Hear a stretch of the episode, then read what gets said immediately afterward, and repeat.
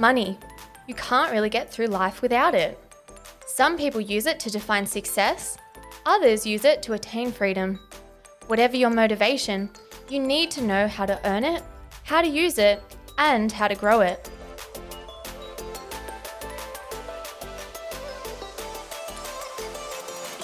This is Tilly Money. Our guest today is Barb DeCorti, C E O and founder of ENJO Australia and Sante by ENJO. A community-minded spirit was ingrained in Barb from a young age after growing up in a small village in Austria with just one thousand households. Once a self-confessed bleach queen, Barb realised her young son was suffering debilitating asthma attacks caused by cleaning chemicals and wanted to make a change.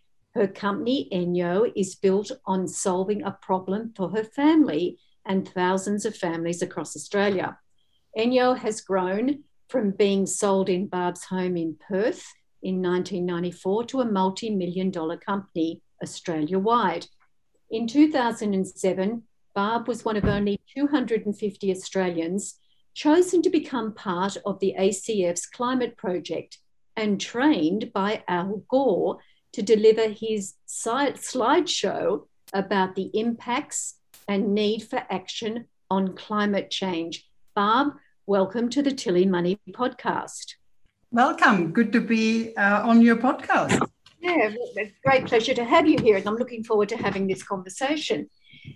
Barb, we have a lot of businesses that we interview on Tilly Money, and there seems to be something very common about a problem that someone experiences firsthand, often in their own home with either themselves or a family member, that they put their heart into solving that problem, and bingo, somehow or other, a business comes out of that. Would that be a way of saying what happened to you and to ENJO? Uh, totally, uh, absolutely correct. It's, it's. I think when you look for a solution uh, which has passion and um, motivation attached, uh, this is where sometimes the best business ideas actually uh, arrive from. Uh, because I think it's one thing to have a, a, a business idea, but if you're also uh, emotionally attached, to, uh, emotions attached to it, this is when magic actually does happen. That's right. That's that powerful magic called passion, and nothing beats mm-hmm. it. You know, whatever it is, it's um, it drives you to, as you said, find a solution. Take us through that journey. Take us through your story, a story that no one knows better than you, Barb. Well, I tell you what, uh, probably my son who lived it with me.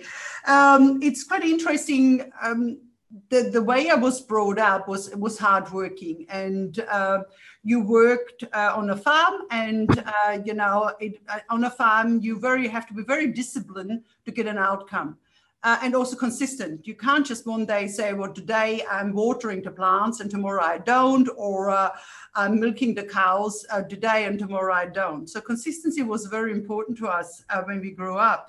So when it came to my son um, and his uh, his asthma, I started to eliminate consistently certain things uh, which uh, yeah, you know I thought might bring on his asthma, and I really never arrived there until uh, I was on holiday in Austria and I came across those products, the ENJO products. And I was very skeptical. Um, you know, I, I have cleaned with bleach. I disinfected everything, including my son's skin and everything. And um, and so when I started cleaning them with, with the fiber technology, firstly, it had to clean. That was the most important thing to me. And uh, secondly, obviously, it was also super important that it's a boarded mark. But what's a product which does one thing and another? So it, it did both. So the journey then began. I went to Austria, brought some product into the country, um, and thought, well, if you love it, everybody else will love it. But business is uh, not only a passion, and I think that's where many of us fail very soon in our business. Without, uh, you know, the passion and the, the purpose if it isn't great, but without a, without a, the profit at the end of the day, which helps you to pay your your your business costs, a wage and stuff like that, was a rude awakening for me. The passion only can carry you so far. Mm. So this is what the first two years of, of the way I created that business, probably the most difficult ones, because I didn't quite understand, despite having an accounting uh, degree, that not everybody would buy it. Mm. You know, it cleans, it's better for the health, it's better for the environment, it's a no-brainer. Mm. But um, I came to realize very often that um, if you are not really affected by certain things, you don't care. Mm. Uh, really, you know, my son hasn't got asthma, or my children haven't got asthma. The environment is something there. In, in nineteen ninety-four, it wasn't in Australia, or it was hardly talked about. And then uh, what was left is, yes, it might clean, but I have to change. Mm-hmm. Now, really, I need to be shown how to clean again. And only water and fiber technology can't be working. So there were a lot of things which I didn't think about it, because to me, it was a no-brainer. And um, once I started actually educating myself, then uh, what makes people really purchase something? And at the time, it was the price point. And being able to say, okay, you do not go shopping with a budget for cleaning products. You don't go in there, so I'm going to buy three years worth of cleaning products, three thousand five hundred dollars worth. You buy twenty dollars a week, twenty dollars a week, twenty dollars a week. So you never see those twenty dollars mm. because it just disappears. So that's how my journey then began, and breaking it down, how much money you save. Then we went to the health, and then we went to the environment. Interestingly though, bring on twenty twenty-one, sustainability, health, sustainability, mm. money. Mm. Changed totally. Mm. The money aspect now is like, okay, I accept that, because if I go and buy an electric car, I'm investing in the future. So in the twenty-seven years, the business has totally changed. So what I was talking about it twenty-seven years ago was too early and nearly got me into dire straits. Mm. And that's where my passion and purpose for this product then carried me through. Yeah, no, I'm with you. I can, I can hear what you say about passion only taking you so far, and un, uncontrolled passion could take you to poverty, really, in yeah. a business sense. Yeah, one hundred percent. Yeah, so but let's let's go back then. So what you what I'm hearing is that Enjo was existing in Europe, in in many countries, or just Austria, which I think was where you were born. Is that right? Yes, that's where the accent comes from. Yeah. Um, the Austria, uh, it was in, the product was in about ten countries at the time when we joined. Mm-hmm. And um, it was in Norway, Sweden, Iceland, uh, Germany, Austria, Italy, um the U K, they just started the U K. So in quite a few countries uh, already, and, and in France. But again, nobody could actually open the magic. They, they hadn't got a key to this magic door. You know, they couldn't open this. We had this amazing product. And until then, uh, in Australia, started dissecting it, and um, and we are still to this date the biggest seller of Enjo products worldwide, and that we actually got some ground, because a lot of business people sell to make a, a profit, and which which which is, even a non-profit company needs to do that. But in in my case, I was. I grew up on a farm, for, so for everything it had had a, it had to have a purpose mm. and uh, and an outcome when you did something, and uh, everything. And my my parents were passionate farmers. They they looked after the animals and the, the gardens and everything. It was done with care and with the best outcome for, for, for the animals and for the farm. So, you know, it wasn't just to, okay, we farm to to to, to to create a big income. That was an important part as well, but with the best abilities uh, along the way, and with, with being really conscious to look after the land. So mm-hmm. they were quite progressive in that regard. Well, maybe not progressive so much. It was just, it was just what yeah, it was. It was done, yeah. yeah. Take us back though. What, what, where was Enjo, where was the country of origin then? You say it was ten countries Europe or around in Austria. Was found in Austria. It is manufactured in Austria. Uh, it started by um, the car manufacturer. His father was uh, one of those people who constantly wanted to invent things, mm-hmm. invented the uh, fiber technology, and where, where the products are coming from, it's called the Silicon Valley of fiber technology. So if you if you would, this is where all engineering happens, from Wolfort to the top companies, you know, Liebherr, all those big companies. There's an engineering world out there, and they they constantly making new things. So it's it's just literally the, the mecca of fiber technology or of fabrics or anything like that. Okay.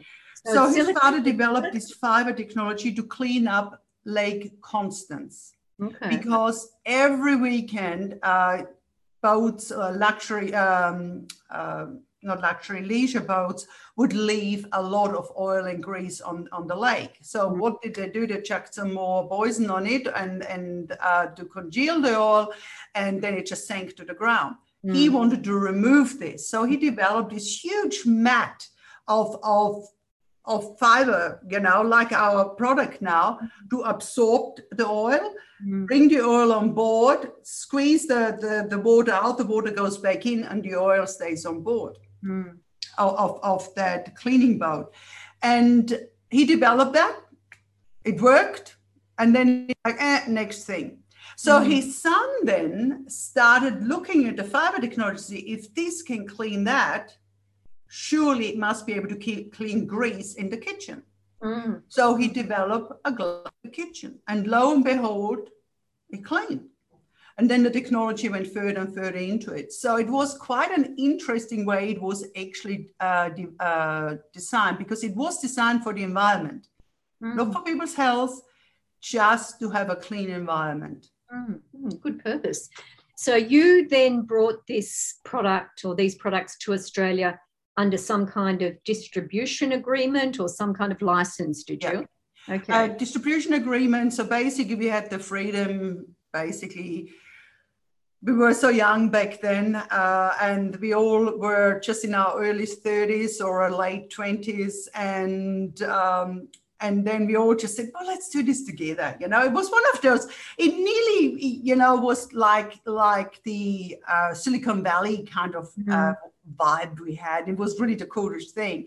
Mm-hmm. A young bunch of people, and we just thought, yeah, we, we onto something good. Let's create magic here. And so I got uh, the licensing agreement for Australia, and um, yeah, and others had it for all over the, all over the place as well. And yeah, that's how we started, mm-hmm. and developed along the way as we went. Uh, you know, we we. We thought of the direct selling models because we wanted to show people how it worked. Mm. And uh, that's why our model is literally direct selling. So there is no multi-levels or anything. You sell, you earn, done. Mm. Um, so, but we needed to show the public how it worked in their homes.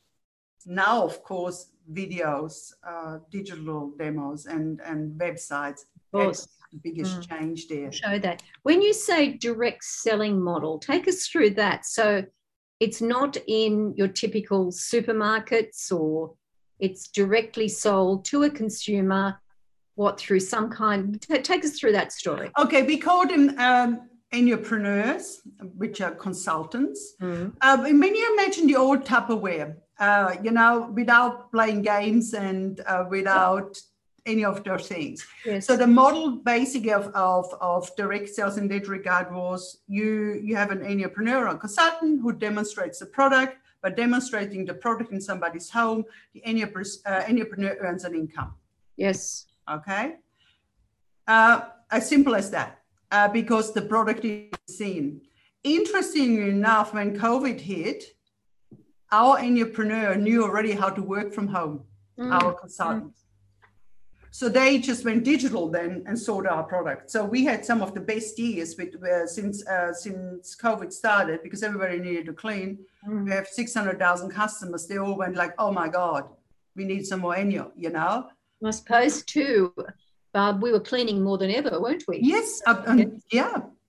And we were more conscious also because living at home, you didn't want to I mean, you needed to disinfect, or you wanted to disinfect, but cleaning and disinfecting are two total different uh, animals, you know. So uh, so people went like, okay, I clean with Enjo and I disinfect with whatever disinfectant they would. Uh, would. In my introduction about Enjo, I also talked about, you had two companies, one Enjo Australia, which we've just discussed, yeah. and then we talked about Sante by Enjo. Yeah. Tell us about Sante. Was that an extension of the brand, or? Yes. Um, in nineteen ninety-three, um, our manufacturer came across a doctor in one of the biggest hospitals in Austria.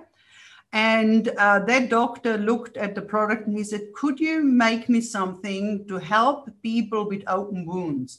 From burn victims to um, uh, diabetic open wounds, any open wounds, because we need to clean them with gauze every day and um, and, and and water, uh, you know, basically, um, not not tap water, obviously. Um, it's so the gauze was so harsh on the skin that people feared the cleaning process, and the gauze also just went, if that is your skin, it just went straight across, mm-hmm. where our fiber technology will actually reach in. So it, the doctor, together with our manufacturer, started working on um, cleansing the skin that way with open wounds. And lo and behold, years, years later, it became a huge success. Mm-hmm. uh, one of the big um, uh, chemical, uh, not chemical companies, um, Laubmann and Pausch uh, bought it up then. Companies uh, bought the technology up, uh, which basically they sterilized packaging and everything and then started selling it to hospitals. So we then went like, oh, why don't we use it for our skincare? Mm. To remove makeup, uh, for psoriasis, for eczema, for our skin. And um, then we went to the next level where we actually said, okay, let's develop something which uh, stimulates the blood flow uh, to the top layer of the skin, um, to help people to remove acne. And we have done that for a very, very long time. We were the first one to develop the uh, technology. Many came and, and uh, copied us uh, to a lesser extent. Um, But yeah, that, that's how the skincare actually evolved. And then people went like, I'm cleaning my whole house now already without chemicals. I don't want to put something on my skin and cleanse my skin again uh, with, uh, um, you know, with various cleansers and stuff like that. So yeah, that's, that's our contribution to skincare. Well, a, a good extension. And is that distributed to customers the same way that the Enjo cleaning products are done, through almost like the, the group plan, the party plan, or whatever words you put to describe it? Yeah. Okay. Um, basically, with uh, Sante, we are more uh, have more an online presence. We do advertise on Insta and Facebook and get yeah. people to know. We stay away from shops per se because we were about to go into uh, quite a big uh, store here in uh, Australia. And then we decided against it because people don't go shopping anymore like they used to. Mm. You know, in the olden days, I mean, you go to a shop and pick up commodities, you know, even like from milk, flour, stuff like that. I don't go to shops to, I go on a website, order it from wherever I order my food from, and then I go to the market garden, uh, gardeners and on the weekend, you know, and um, which might be uh, pick up my, my organic food. And the same people shop nowadays. Uh, I wouldn't go shopping for face wipes or anything like that. Mm. So people are really intrinsically now going, it's online. Just a, a part of their life. Mm. So we decided to stay out of the shops. And what we also find, to be in a shop, our prices would have to increase because yeah. they squeeze you so much, mm. you're left with no profit. Mm. And the customer has to pay the extra. We said, no, we stay, you know, more to, uh, we don't do more to the more, we do direct to the, uh, to the customer. Yeah, you've got more control of the pricing. Yes. Yeah, and it's a it's a fairer price too, because you you you don't pay the middleman then, you know. Let's talk about what you've learned in business over the years then, Barb, because it's the business is, you know, there's the good, the bad and the ugly of business, you know, and It's the bad and the ugly that we learn the lessons that help us make our businesses good. Take us through things that you've learned, maybe one or two of those major mistakes you might have even made, but that taught you so much about how to do business better or drive your business further. Well, I'm working at any given time with anywhere between six hundred to one thousand people, women, or, or a couple of men as well. One of the things I had to learn is be a little bit more of all things, and I never thought I'm going to say this, selfish. Mm-hmm. And by selfish, I know uh, I mean is I need to remember my vision and my dream for the brand, mm-hmm. which is ultimately my goal. Yes. I, over the years, started listening to people who just focused on, on turnover um, and other people, you know, what you should do, what you should do, what you should do. And I started to self-doubt myself. And I think once you become too altruistic, you you you actually in danger of losing your business, because you cannot basically um, you can't serve every everybody. It's impossible. It's it's so people want so much what you should do, and I think that's when I wavered uh, that that I didn't believe in my my own abilities and uh, was too selfless. Where I wanted to give too much, and nearly the company nearly went under because of that. And uh, you know, luckily I always was in, in the position where I was surrounded by good people. What did, say, you, what did you do to change that then? What what changes did you have to make? I guess in you. I, to be quite honest, I needed to have a look. Why I'm doing this? What, what, what is the purpose of this company? What do you want to achieve? I had to go back to me, and because at the end of the day, somebody will buy this company one day. What they don't want to do with the company is, is, is their journey. For me, my journey was always to empower women along the way, but I mistook empowering uh, for actually enabling. Hmm. So instead of actually enabling, um, empowering to, to run their own little business and, and, and enable them to uh, do very little and still earn a good income. And that way, um, people do less and less and less. You spend more and more on advertising and things like that. So I had a rude wake-up call um, uh, from one of my very good mentors. And he said to me, um, you want to be selfless? Become a nun. Go to India. And this, this goes back a few years, may I just say. It might not be politically correct. Go to India, become Mother Teresa, and, and help. Mm. And help the poor. Mm. Run a business, you need to be selfishly thinking, what do I want to achieve for this business, and, and empower people and in, motivate and lead people to the same goal. So, uh, you, you know, because we, we were taught all the time, oh, she's such a beautiful woman. She's so selfless. She does all those wonderful things. And um, it it's such an old uh, cachet that we as women need to be selfless and mm. give our soul to the devil, you know, to please everybody. Mm. Um, so that was that was a hard learning for me, because it, I needed to bring it all back. And I tell you what, people grew with me during mm. that period because it was more authentic mm. and you, Barb, vulnerable, you, you know?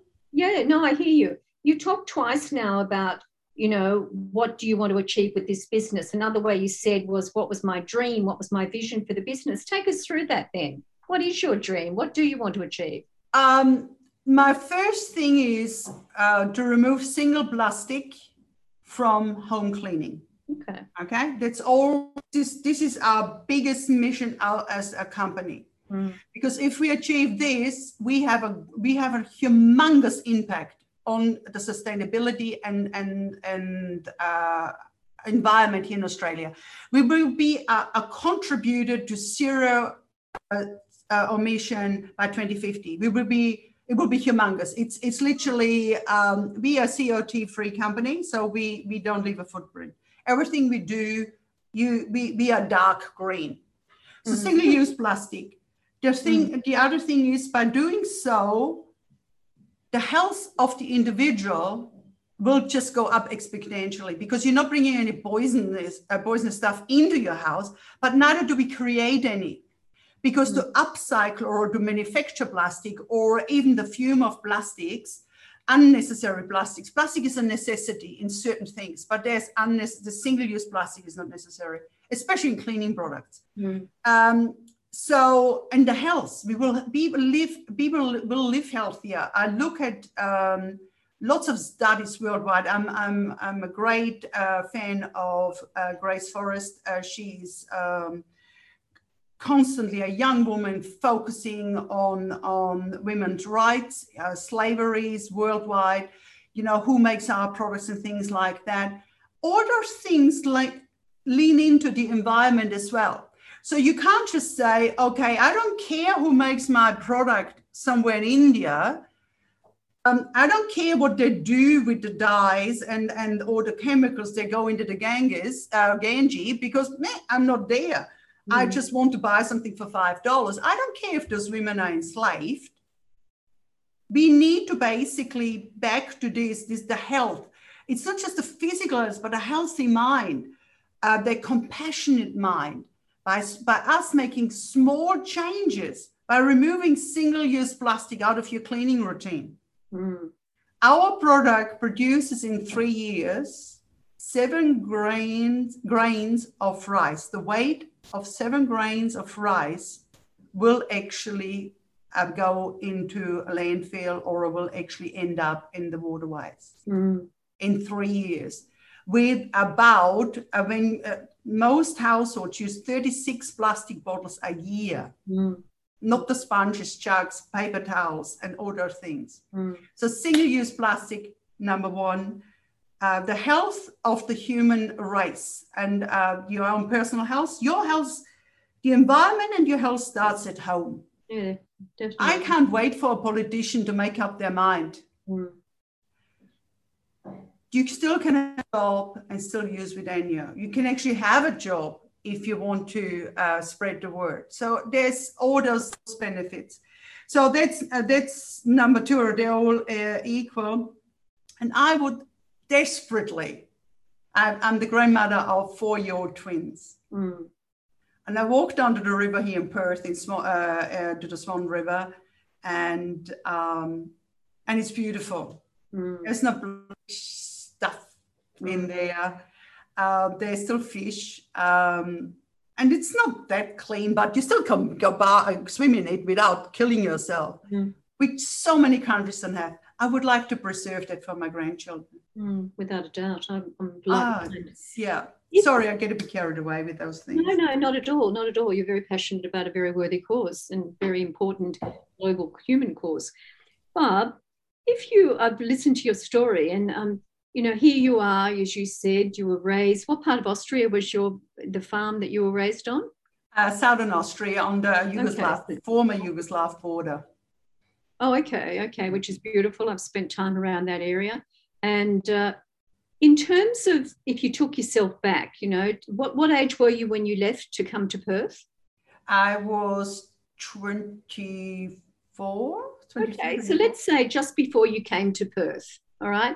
Didn't even really know where this remote city and the whole planet was, you know, that is Perth, most remote city in the world. Didn't, probably may not have even heard or knew much about it at the time. Could you go, what could you do if you were sitting next to that young twenty-two-year-old, you know, and she was sitting there dreaming, as you do at that age, of all the things that you're going to do in your life and who you're going to meet and, you know, how your life's going to take you. Would you have ever believed that you would be in Perth, you know, with Enjo and Sante by Enjo? And, you know, one, would you have believed that this would be the outcome of your life? And two, whether you believe that or not, what would you kind of say as a mentor or as a wise person to that younger Barb? You know, what, what advice would you give her about life? Oh, goodness. Uh, well, the first one is um, no. I wouldn't have believed any of this uh, because all I wanted to have in my life is my, my little house, a picket fence, a V W, and three children. Okay. I didn't want to work hard, to be quite honest. Brave. You were brave with the three kids, Barb. Yeah, this, so it's, um, And um, nature didn't allow me to have three kids, so I ended up with one. Okay. I had Mark when I was just nearly nineteen, but chosen, not, not that I wanted that child very much, and married very early. And um, you know what I would like to say to myself when I was, you're going to be okay. Mm. You're going to be okay, because I had so many fears which kept me awake. Uh, I couldn't speak the language. Uh, how will I be judged by the, uh, by, by the Australians? Uh, will I be, uh, I will have an accent all my life. Um, will they see me as stupid? Um, you know, and then all the other angst, the pimples, the weight, um, all about the external, you know. And I just want to say to myself uh, back then, you're going to be okay. Just love yourself. Mm. Just love yourself and, uh, and appreciate where you are now. Mm. Uh, I think we, or me, it was always, okay, work on this to become this person. And, and as long as I can remember, it started probably with me when I was six, seven years old. I always had this constant drive. And, um, and now as I'm getting closer to sixty, it is more like, we're going to be okay. Mm.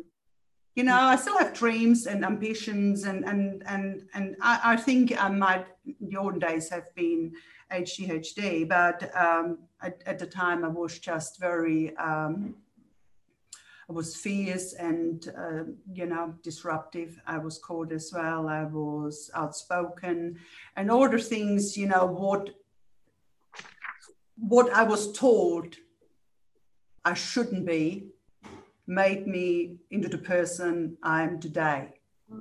It's interesting because I've spoken over my life to a lot of people who are entrepreneurial and taken risks in business. And in one time years ago, I did a book for I B M and a couple of other organisations, you know, about profiling entrepreneurs in a really different way, you know, very, very different, realistic way that we did it.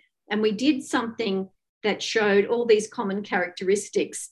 And while it, I'm not spot on with these three, they're very close from memory, fierce, disruptive, and outspoken. Yes. They were pretty common characteristics, and risk takers. And you coming to Australia, big risk taker. Mm. It's been wonderful talking to you, Barb. You know what? I'm going to give you some advice. You're going to be okay.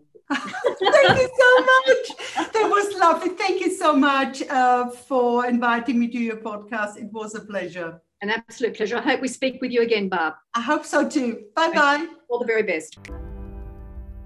Your host this week was Maureen Jordan. If you enjoyed this episode, make sure to subscribe wherever you listen to your podcasts. To keep up to date with all of our content, follow us on Instagram at tilly dot money. Thanks to Ixen for our intro music.